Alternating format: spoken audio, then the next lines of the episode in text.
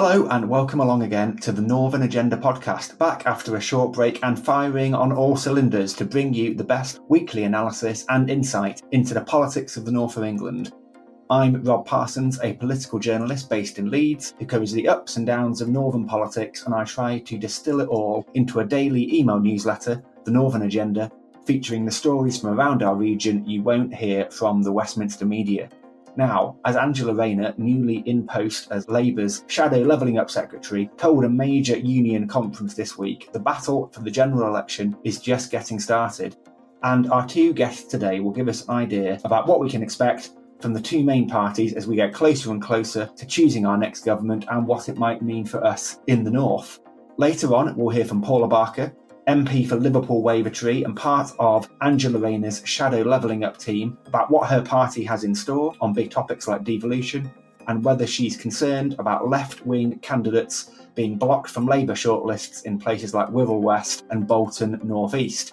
But first, let's get the Tory perspective on what lies ahead, as there's a new organisation hoping to come up with the bold policy ideas which could persuade voters in the north of England to back the Conservatives at the next election, repeating the seismic shift in voting patterns we saw in 2019. The Northern Caucus describes itself as a group of centre right thinkers who will champion popular policies within the Conservative Party to deliver for towns and cities across the North ahead of the next general election backed by influential Northern MPs John Stevenson and Richard Holden, can they win back the so called Red Wall voters who, if the polls are to be believed, are turning their backs on Rishi Sunak? Let's find out with Callum Newton, the founder of the Northern Caucus, also a senior researcher at the centre right Onward think tank and a Sunderland football supporter, I see. So he knows a bit about battling in the face of adversity. Callum, welcome along to the podcast. Thank you very much for having me. So, why don't we start just with an explanation about what is the Northern Caucus beyond what I've explained already? Why, why did you set it up, and a bit about you know yourself? What got you into this this, this line of work? Yeah, absolutely. So, the Northern Caucus, um, as you mentioned during your intro, is effectively a group of sort of centre right people from across politics, uh, both in Westminster and across the North. We've come together to you know, develop ideas that we think can help the Conservatives appeal to 2019 Northern voters uh, ahead of the next election to keep the North, well, to keep the party competitive in the North um, as we, you know, lead into the next election. I guess the fact that such a group is required, I suppose, implies that after Boris Johnson won this huge 80 seat majority, largely on the back of, you know, taking territory in the North, he had a lot of policies, obviously, that appealed to the North at that stage, that somehow the Conservatives have lost lost their way a bit in terms of appealing to the North uh, and its voters. I mean, what, why has that happened in your in your view? Yes, I think um, a lot of the sort of academic literature around this, um, you know, it goes goes to the, the acceptance that um, a lot of northern voters um, have been gradually moving towards the Conservative Party over the last decade. And 2019 was the big uh, the big switch, mainly due to um, Brexit. So Boris's famous motto of you know get Brexit done, and that was the big the big tipping point. Um, and sort of now that Brexit's kind of been resolved and dropping off the political radar a little bit, we think there's sort of this new gap now within the market that the Conservatives need to um, sort of reappear uh, reappeal to those voters to keep them on side. So that, that can be done through a variety of different ways. Really, I think for us personally, it kind of drops into three three main buckets um, that sort of address sort of macro level concerns around um, sort of power and financing and and uh, sort of moving resources across the region, but also on a micro level in terms of tangible things that people see in their everyday lives. So for us, the three buckets are effectively sort of expanding devolution. Um, that can be done through a variety of ways, mainly sort of, sort of through new mayoralties and combined authorities across the region. Second is sort of improving public transport, both sort of within cities and within the region, but also crucially between sort of rural and towns. And then the third being effectively a, a, sort of joined up industrial strategy that sort of leverages all parts of the economy, but also builds on the North's strong manufacturing heritage to sort of re, uh, to rebuild some of the lost manufacturing economies um, across the region you've set up this the, the, Northern Caucus, and obviously you've got a couple of uh, MPs to back you. H- how do you get your message across to Rishi Sunak or Michael Gove or whoever whoever in government you you you want to reach? What's the strategy for winning them over to adopt sort of more northern friendly policies? Yeah, so I think um, you know there's there's a lot of as you mentioned in the um, in the intro we've got um, a, a, lot of very strong conservative voices within Parliament already making the case. Um, you know, John, Richard, and other members of the NRG especially. Um, but outside Parliament, sort of within the broader sort of policy realm, there isn't really that many voices, you know, putting forward a concerted vision for what this looks like.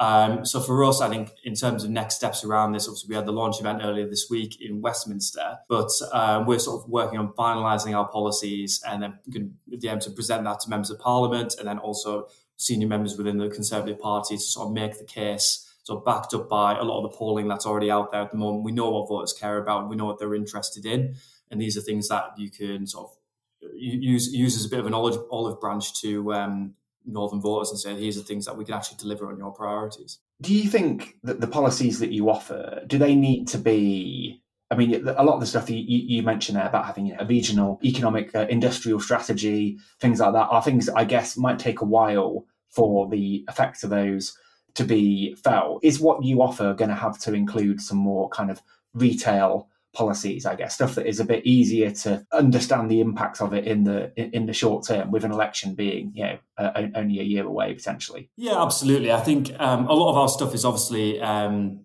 a little bit more macro.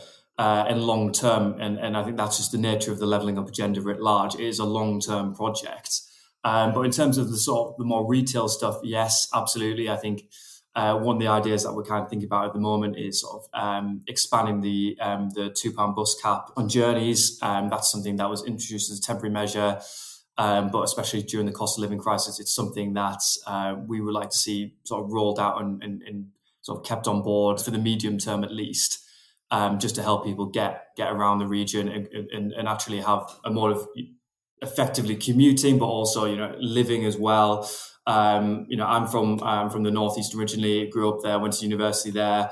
Um, grew up in, in, in, sort of the, the, rural county Durham, really, and a lot of the, um, the bus prices um, relative to incomes are, are extremely high um, for what would what would be very short journeys. Um, you know, and, and, when people are earning on average less in, in, in the northeast and other areas, and having having large bus fares, effectively, that that that does take a, a sizable share of their um, after tax income relative to other parts of the country. You know, I, I, live in London now, and we have we have caps on TFL services, um, and it works well. And I think we'd like to see a similar model rolled out um, in other parts of the the north. I'm interested also, Callum, in how well you think Rishi Sunak and his administration are currently doing in appealing to the North's voters. We're, we're talking on a a Thursday afternoon, you might have seen the Institute for Government, a respected think tank, has put out a report which is quite critical of Mr. Sunak's commitment to levelling up and the government more generally. It says long ter- long running failings in government have held the agenda uh, the agenda back. Obviously, the government has a lot of things on its plate to be wrestling with. Do you think it's true to say that its commitment to levelling up is perhaps not what it was two or three years ago. I, I have seen I've seen the seen the report, and I think um, you know as as you, as you alluded to in your question there, I think.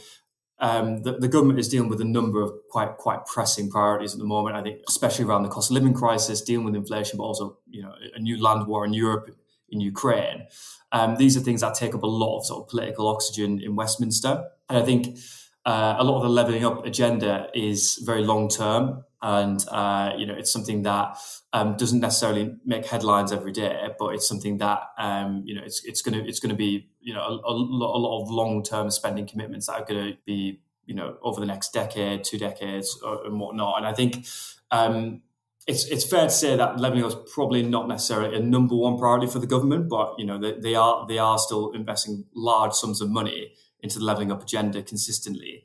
Um, so I, I, wouldn't say it's that that number one, and we think it's uh, the levelling up agenda is really really important to uh, northern voters. You know, there, there's a lot of really interesting polling being done in terms of people's understanding of levelling up, and more importantly, voters actually expect levelling up to be delivered. And I think it's really important for groups like ourselves to say to the party, you know, you can't really afford to take your foot off the pedal with levelling up.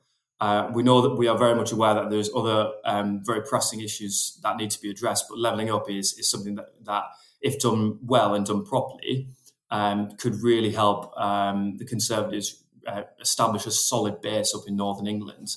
um, going forward, which is you know the, the north the north of England now is, is quite possibly one of the most competitive political um, environments in the UK. Um, and I think our position really on it is now is that the the road to Downing Street in the next election really runs through Northern England. Um, it would be unlikely that um, the Conservatives or Labour really can um, win an outright majority without winning over a lot of the traditional red wall seats in the region. So both parties really will need to um, continue with the levelling up agenda going forward, really.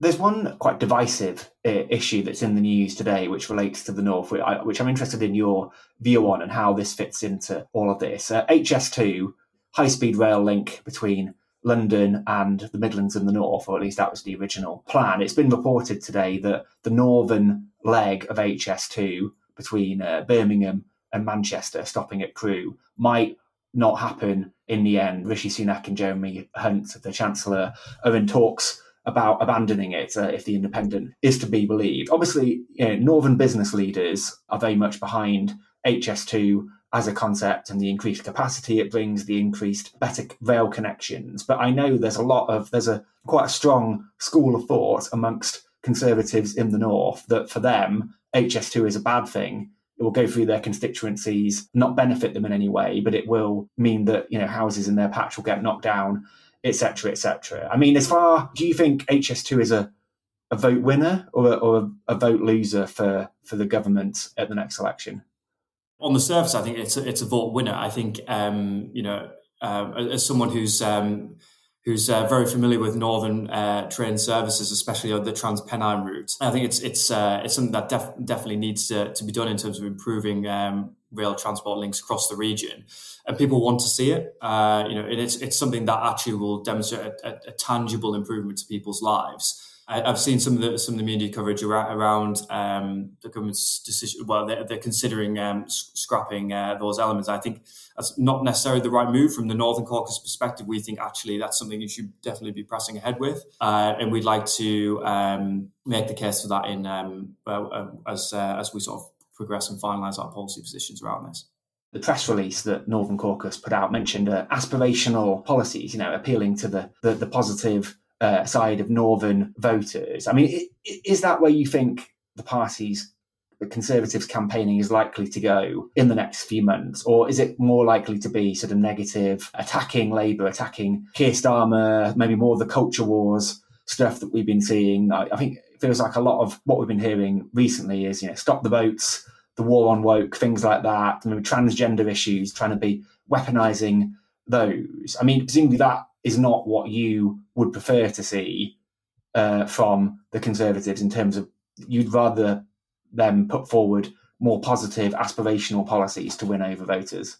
Yeah, I think I think I think um, yes, we'd we'd like to see a more positive message around this. I think as we sort of le- start leading up to the next election, um, you know naturally there'll be we expect there'll be a narrowing of the polls somewhat. It's, it's um, generally how elections broadly work. Um, and, and, it's very likely that both parties will be pursuing a number of um, sort of wedge issues, whether that be sort of housing, uh, crime, as you've seen quite recently with the um, sort of nutrient neutrality um, issues as well as becoming a wedge issue that both parties are sort of playing on. I think for us personally, we'd quite like to see um, a more positive uh, positive message put forward to the north. You know, in terms of you know a lot a lot of people across the north, um, you know, they they want to see their communities improve, want to do better, uh, quite entrepreneurial, and we want to be sort of speaking to those sort of aspirational voters that's where we think the Conservative Party, you know, that's who they should be. That's who they should be targeting. That's the sort of people that the party traditionally speaks for across the rest of the UK. So I don't think there's any reason why they shouldn't be doing that in the north per se. My final question, Callum, which I hope you don't consider to be a bit defeatist from your point of view. I've, I've heard some people suggest that there comes a point when a government has been in power for a long time, as the Conservatives have 13, 13 years, the electorate just is sick of them. Basically, they they they don't they, they ignore whatever they have to say. They could come up with the best policies imaginable, but the electorate has just felt just come to the conclusion that, that they think they want someone else in power. I guess that was what happened with with Labour uh, after their 13 years in power. Is is that a risk here that no matter what, if you can persuade the Conservatives to come up with a pro Northern positive agenda, the electorate at large and that in the north has given up on the Conservatives now, and they just want some change, and they and, and it doesn't matter what you come up with. I'm, I'm not sure. I think um, there's there's definitely scope. You know, we we see it in terms of sort of polling trends as well. I think there is definitely still scope for um, the Conservatives to do well in the north. Uh, you know, this is a long term um, sort of structural realignment that we're seeing sort of post Brexit um, around voting patterns and things. So I think. Um, regardless of so the Northern Caucus, I know we're, talking about policies leading up immediately to the next election, but we're thinking sort of longer longer term as well around structural trends, um, around you know population across the north and what people want, uh, and where do we sort of think think the party is going to be sort of in the medium term, uh, and making sure we're, we're appealing to um, people across across the region really. Um, if, hopefully that answers your question. Callum Newton of the Northern Caucus, thank you so much. No worries. Thank you very much for having me.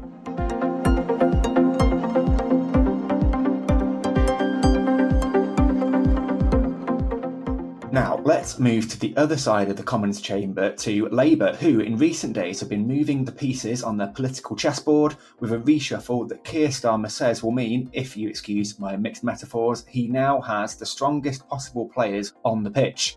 Perhaps the most eye catching move was Labour's deputy leader, Angela Rayner taking on the levelling up brief in the shadow cabinet, giving one of Labour's most effective politicians a meaty topic on which to tackle the government in the coming months. But the new role for the Ashton-under-Lyne MP means her fellow Greater Manchester politician Lisa Nandy a previous guest on this podcast, has taken what seems to be a lesser role in international development. Ms. Rayner has also been moving things around in her own levelling up shadow ministerial team, and it means a new position for my guest today, Paula Barker, MP for Liverpool Wavertree since 2019, and as of last week, Labour's new Shadow Minister for Devolution and the English regions. It means she'll be dealing with the likes of Metro Mayors Andy Burnham and Ben Houchen in the Tees Valley, as well as attempting to solve the puzzle of how to spread opportunity to some of our most left behind areas. There's loads to talk about, so uh, it's great to have you on the po- on the podcast, Paula. Thanks, Rob. It's great to be here. Thanks for the invitation. I'm really interested to start with just about what it's like having to get up to speed with a completely new subject area as you as you have. I, I mean, I imagine it must be very challenging for someone like uh, Grant Shapps, say, to get everything he knows about energy or transport out of his head and then instead become an expert overnight in defence. And you were shadow minister for homelessness and rough sleeping. Take me through what it's like since you got the call saying you've got this new new role in the in the in the shadow ministerial team, getting up to speed on devolution and the regions. How, how do you go about doing that? Well, um, yeah, I mean, it's a really exciting new role, it has to be said, and I'm genuinely thrilled um, to have been asked by Angela to uh, to take on the role. Of course, it is slightly bittersweet for me because I have had to leave uh, my uh, other role of homelessness and rough sleeping, and it was a you know an absolute honour to serve in that role and work with uh, such a wonderful, compassionate sector. Um, but obviously, my new role is still about absolutely addressing inequalities head on and supporting those at the sharp end.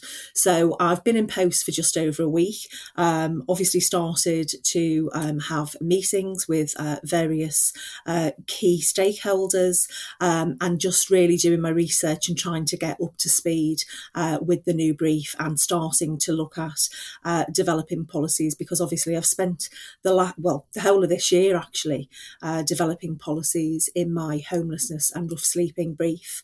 Um, and of course, I will be uh, handing all of those sorts of policies over to Mike Amesbury, who takes up the mantle for us, uh, along with uh, the building safety brief as well. I'm interested in what you make of the reshuffle in general. I mean, I, I heard one observer say that there are now more Blairites uh, in the cabinet with the likes of Liz Kendall and Hilary Benn than there were when Tony Blair was prime minister. Um, you're you're on the left of the party. You back Jeremy Corbyn to be, be leader. I mean, do, do you worry about the ideological direction the party is going in, that it's becoming too sort of centrist or, you know, Tory, Tory light?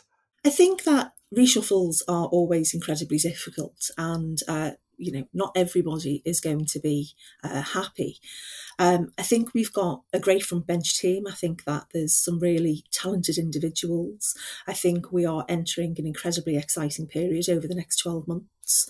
Um, and I think, you know, what we should be focusing on is not, um, you know, differences of opinion within a party because we will always have that. And it's you know it's healthy for us to have differences of opinion but it's about us um, you know coming together and working together as one team to deliver for the people of this country who sadly um, have seen their living standards fall uh, under this Tory government over the last 13 years, and our public services are absolutely decimated. And I think that, you know, it's time for us to um, put any differences aside, work together collaboratively, and change the fortunes of our country uh, for the better, which is what we did under the last Labour government.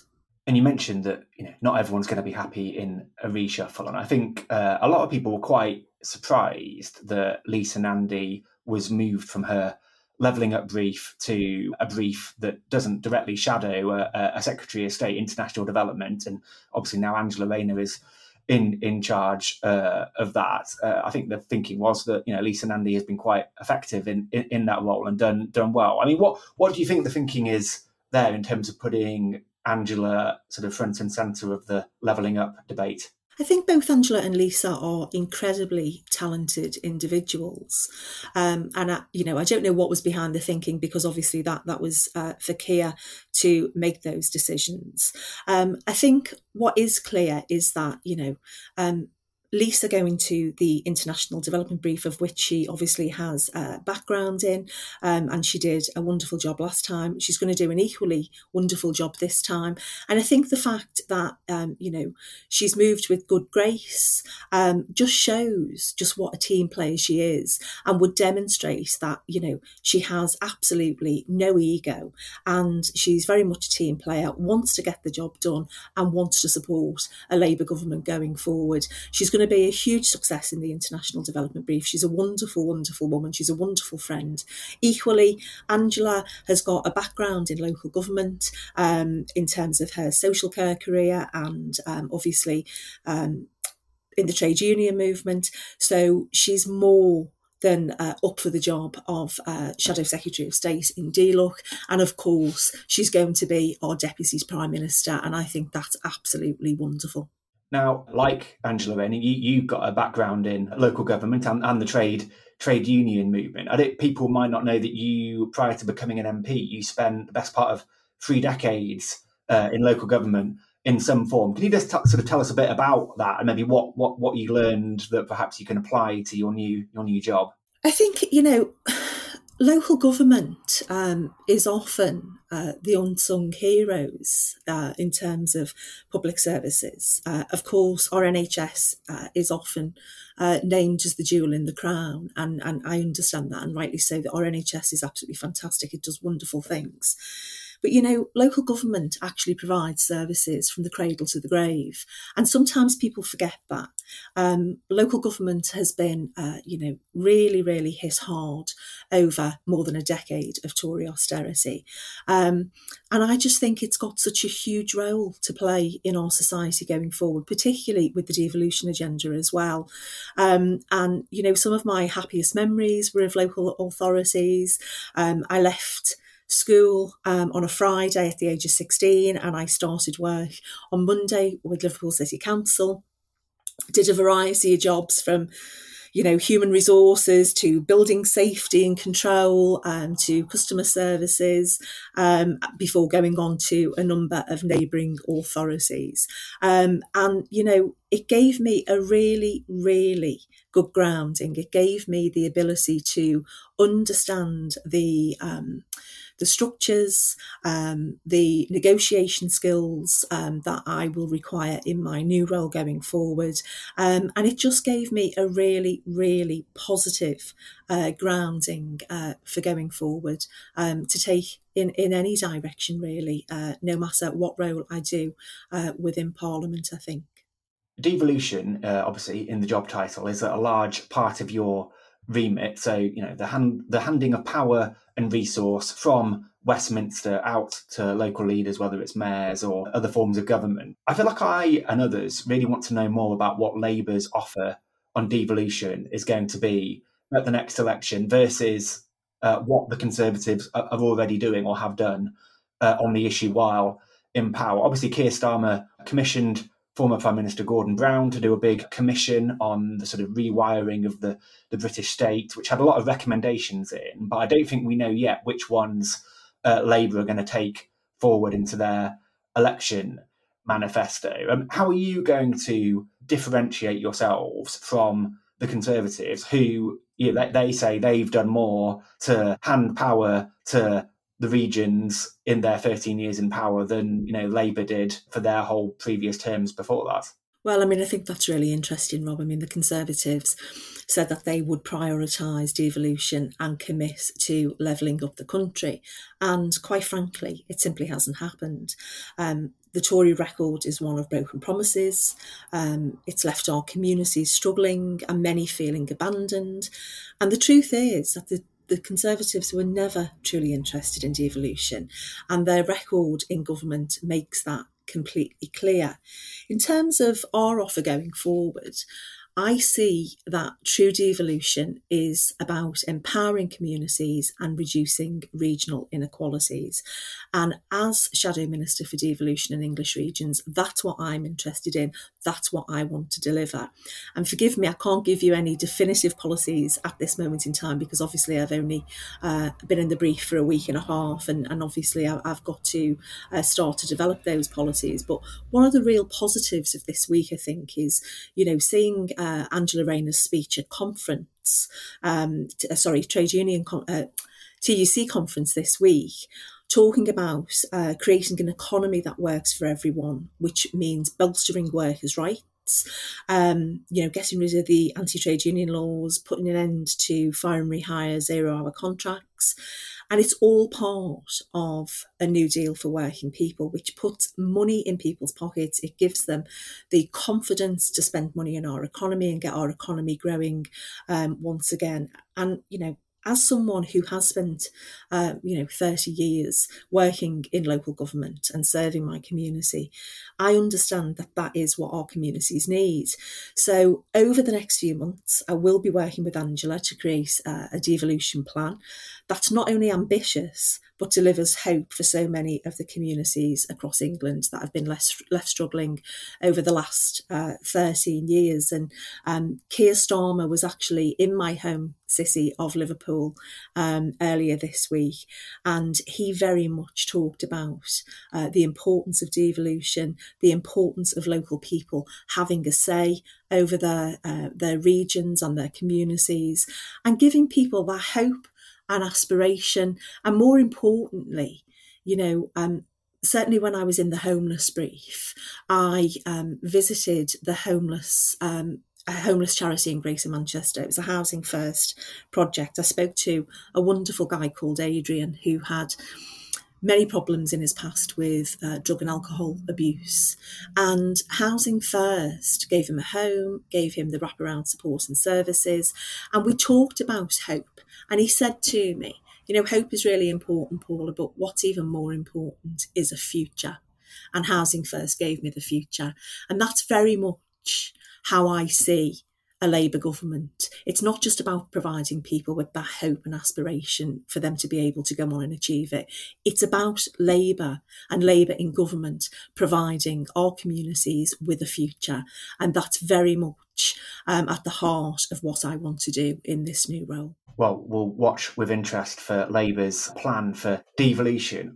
I think one of the one of the things that people have observed uh, with you know Keir Starmer as Labour leader is that he, um, I think it's been widely reported that there's some some tensions between him and uh, Andy Burnham, who's possibly the most high profile local politician in the north, and Burnham has complained of you know Keir Starmer's aides undermining him, and there have been various things that have been reported, um, which I guess might prompt one to think it's all very well a party saying when they're in opposition, when we get into power, we're going to devolve more than anyone ever has. We're going to hand all this power over to over to other people. But the temptation is when you actually get into power, you want to make sure things are done in the way that you want them to be done. And so actually you don't devolve as much as you maybe say you're going to. And the sort of tensions between Keir Starmer and Andy Burnham are kind of a symptom, a symptom of that. I mean, is that is that a valid fear that a Labour in government won't be as radical on devolution as perhaps you're suggesting? Well, certainly, you know, if I'm privileged enough, if we win the next election, and I believe we will, to be retained as the Minister for Devolution in English Regions, um, it's very much my intention to make sure that we do devolve power to local communities. So, you know, that's my firm commitment on that. In terms of tensions between Andy and Keir, I couldn't you know, I couldn't comment. I, I, don't, I know each of them individually, obviously, but I don't know what their, their personal relationship is is like. And I, but I think, you know, I think he is very um, proud of Andy's record in Greater Manchester. I think he's done some absolutely incredible things, um, and I know that you know he's committed to um, retaining being Greater Manchester Mayor, and he will he will continue to deliver for the people of Greater Manchester on a sort of, I guess, related topic. I mean, this is one that you you may have uh, taken an interest in. At, when, in terms of when Labour is choosing their candidates for general election candidates and for and to, to be the first Metro Mayor of the Northeast, uh, Labour HQ has taken quite a, a, controlling role in who makes it through to the shortlist. I mean, I guess that has always been the case going back years and years, but it has prompted quite a lot of local tensions in places like Wirral West, Bolton North East. I've seen where sort of more left wing candidates have not been allowed onto the shortlist, and the the the the, uh, the thought process being, I guess, that is that Keir and Labour HQ they uh, you know they want a more centrist uh, perhaps candidate to put forward to the general election. As someone who is maybe more on the left of the party, I mean, are you? Does that concern you at all, or is that just what the party needs to do to to give itself the best chance of winning the next general election? I think it's incredibly difficult, to be honest, and I think uh, selection's difficult. You know, um, I think back to my selection in 2019, and um, you know they're, they're highly competitive, and and you know often uh, not a nice situation to be in. I think it's right and proper that due diligence is undertaken um, when obviously candidates want to stand for high office. It happens at a local level with councillors, so it shouldn't be any different for us as MPs. And obviously, we've had to learn lessons from um, those such as Jared O'Mara and others in recent years. So, due diligence has an important role to play. I also know really, really good candidates, um, some of whom are friends who uh, unfortunately have not been uh, able to stand. Um, and obviously, you've mentioned Wirral and Bolton, and I think it's really sad and frustrating when things like this happened. Obviously, I'm not involved in the pro- process, so it is hard to comment. I think it's really important that the party has put in an appeals process, and I think, uh, you know, for those people who feel aggrieved, they should and they must submit um, their their find, you know, their their sort of concerns via that process. But I also think that it's very important for the NEC, the National Executive Council, to, um, sorry, National Executive Committee, I should say, it's really, really important for um, people serving on that committee to understand that it's really, really important for us to have representatives from a diverse range of backgrounds with differing life experiences. Um, because that's how we get the best Parliament. And I think sometimes what concerns me is I think society in general, we've lost the art of debate. Years ago, you know, we could have said, oh, you know, Rob, I completely disagree with your view on X, Y, Z because, and, you know, we may walk away disagreeing with each other and agreeing to disagree. Or we may walk away thinking, actually, you know what? I think Rob made a really good point then, and it's made me think again about that particular subject and I'm going to go away and I'm going to do some more research. So I think it has been difficult. I would urge anyone who is is uh, you know obsessed by by what they've faced to avail themselves of the appeals process.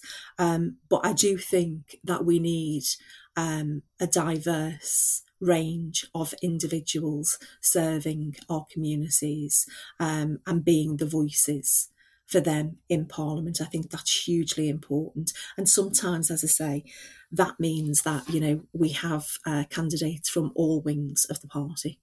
So finally, um, Paula, just I guess throwing it forward a little bit to once Labour has all its candidates, um, we're, we're possibly only 12 months away or less maybe from the next general election. And it, it seems like the the nature of the sort of political debate is in quite a lot of ways getting more negative. There's sort of more personal uh, attacks going in both in both directions, from Labour to Conservative and and back again. I mean, you've got a pretty a pretty sizable majority in Liverpool Wavertree, so I, I imagine you know you're not feeling relatively comfortable. But in terms of the, the general tone of the campaigning that we're going to see, I mean, do, do you expect it to be quite a dirty, sort of negative election? Like, is that is that what we can expect in the next few months? I would hope not.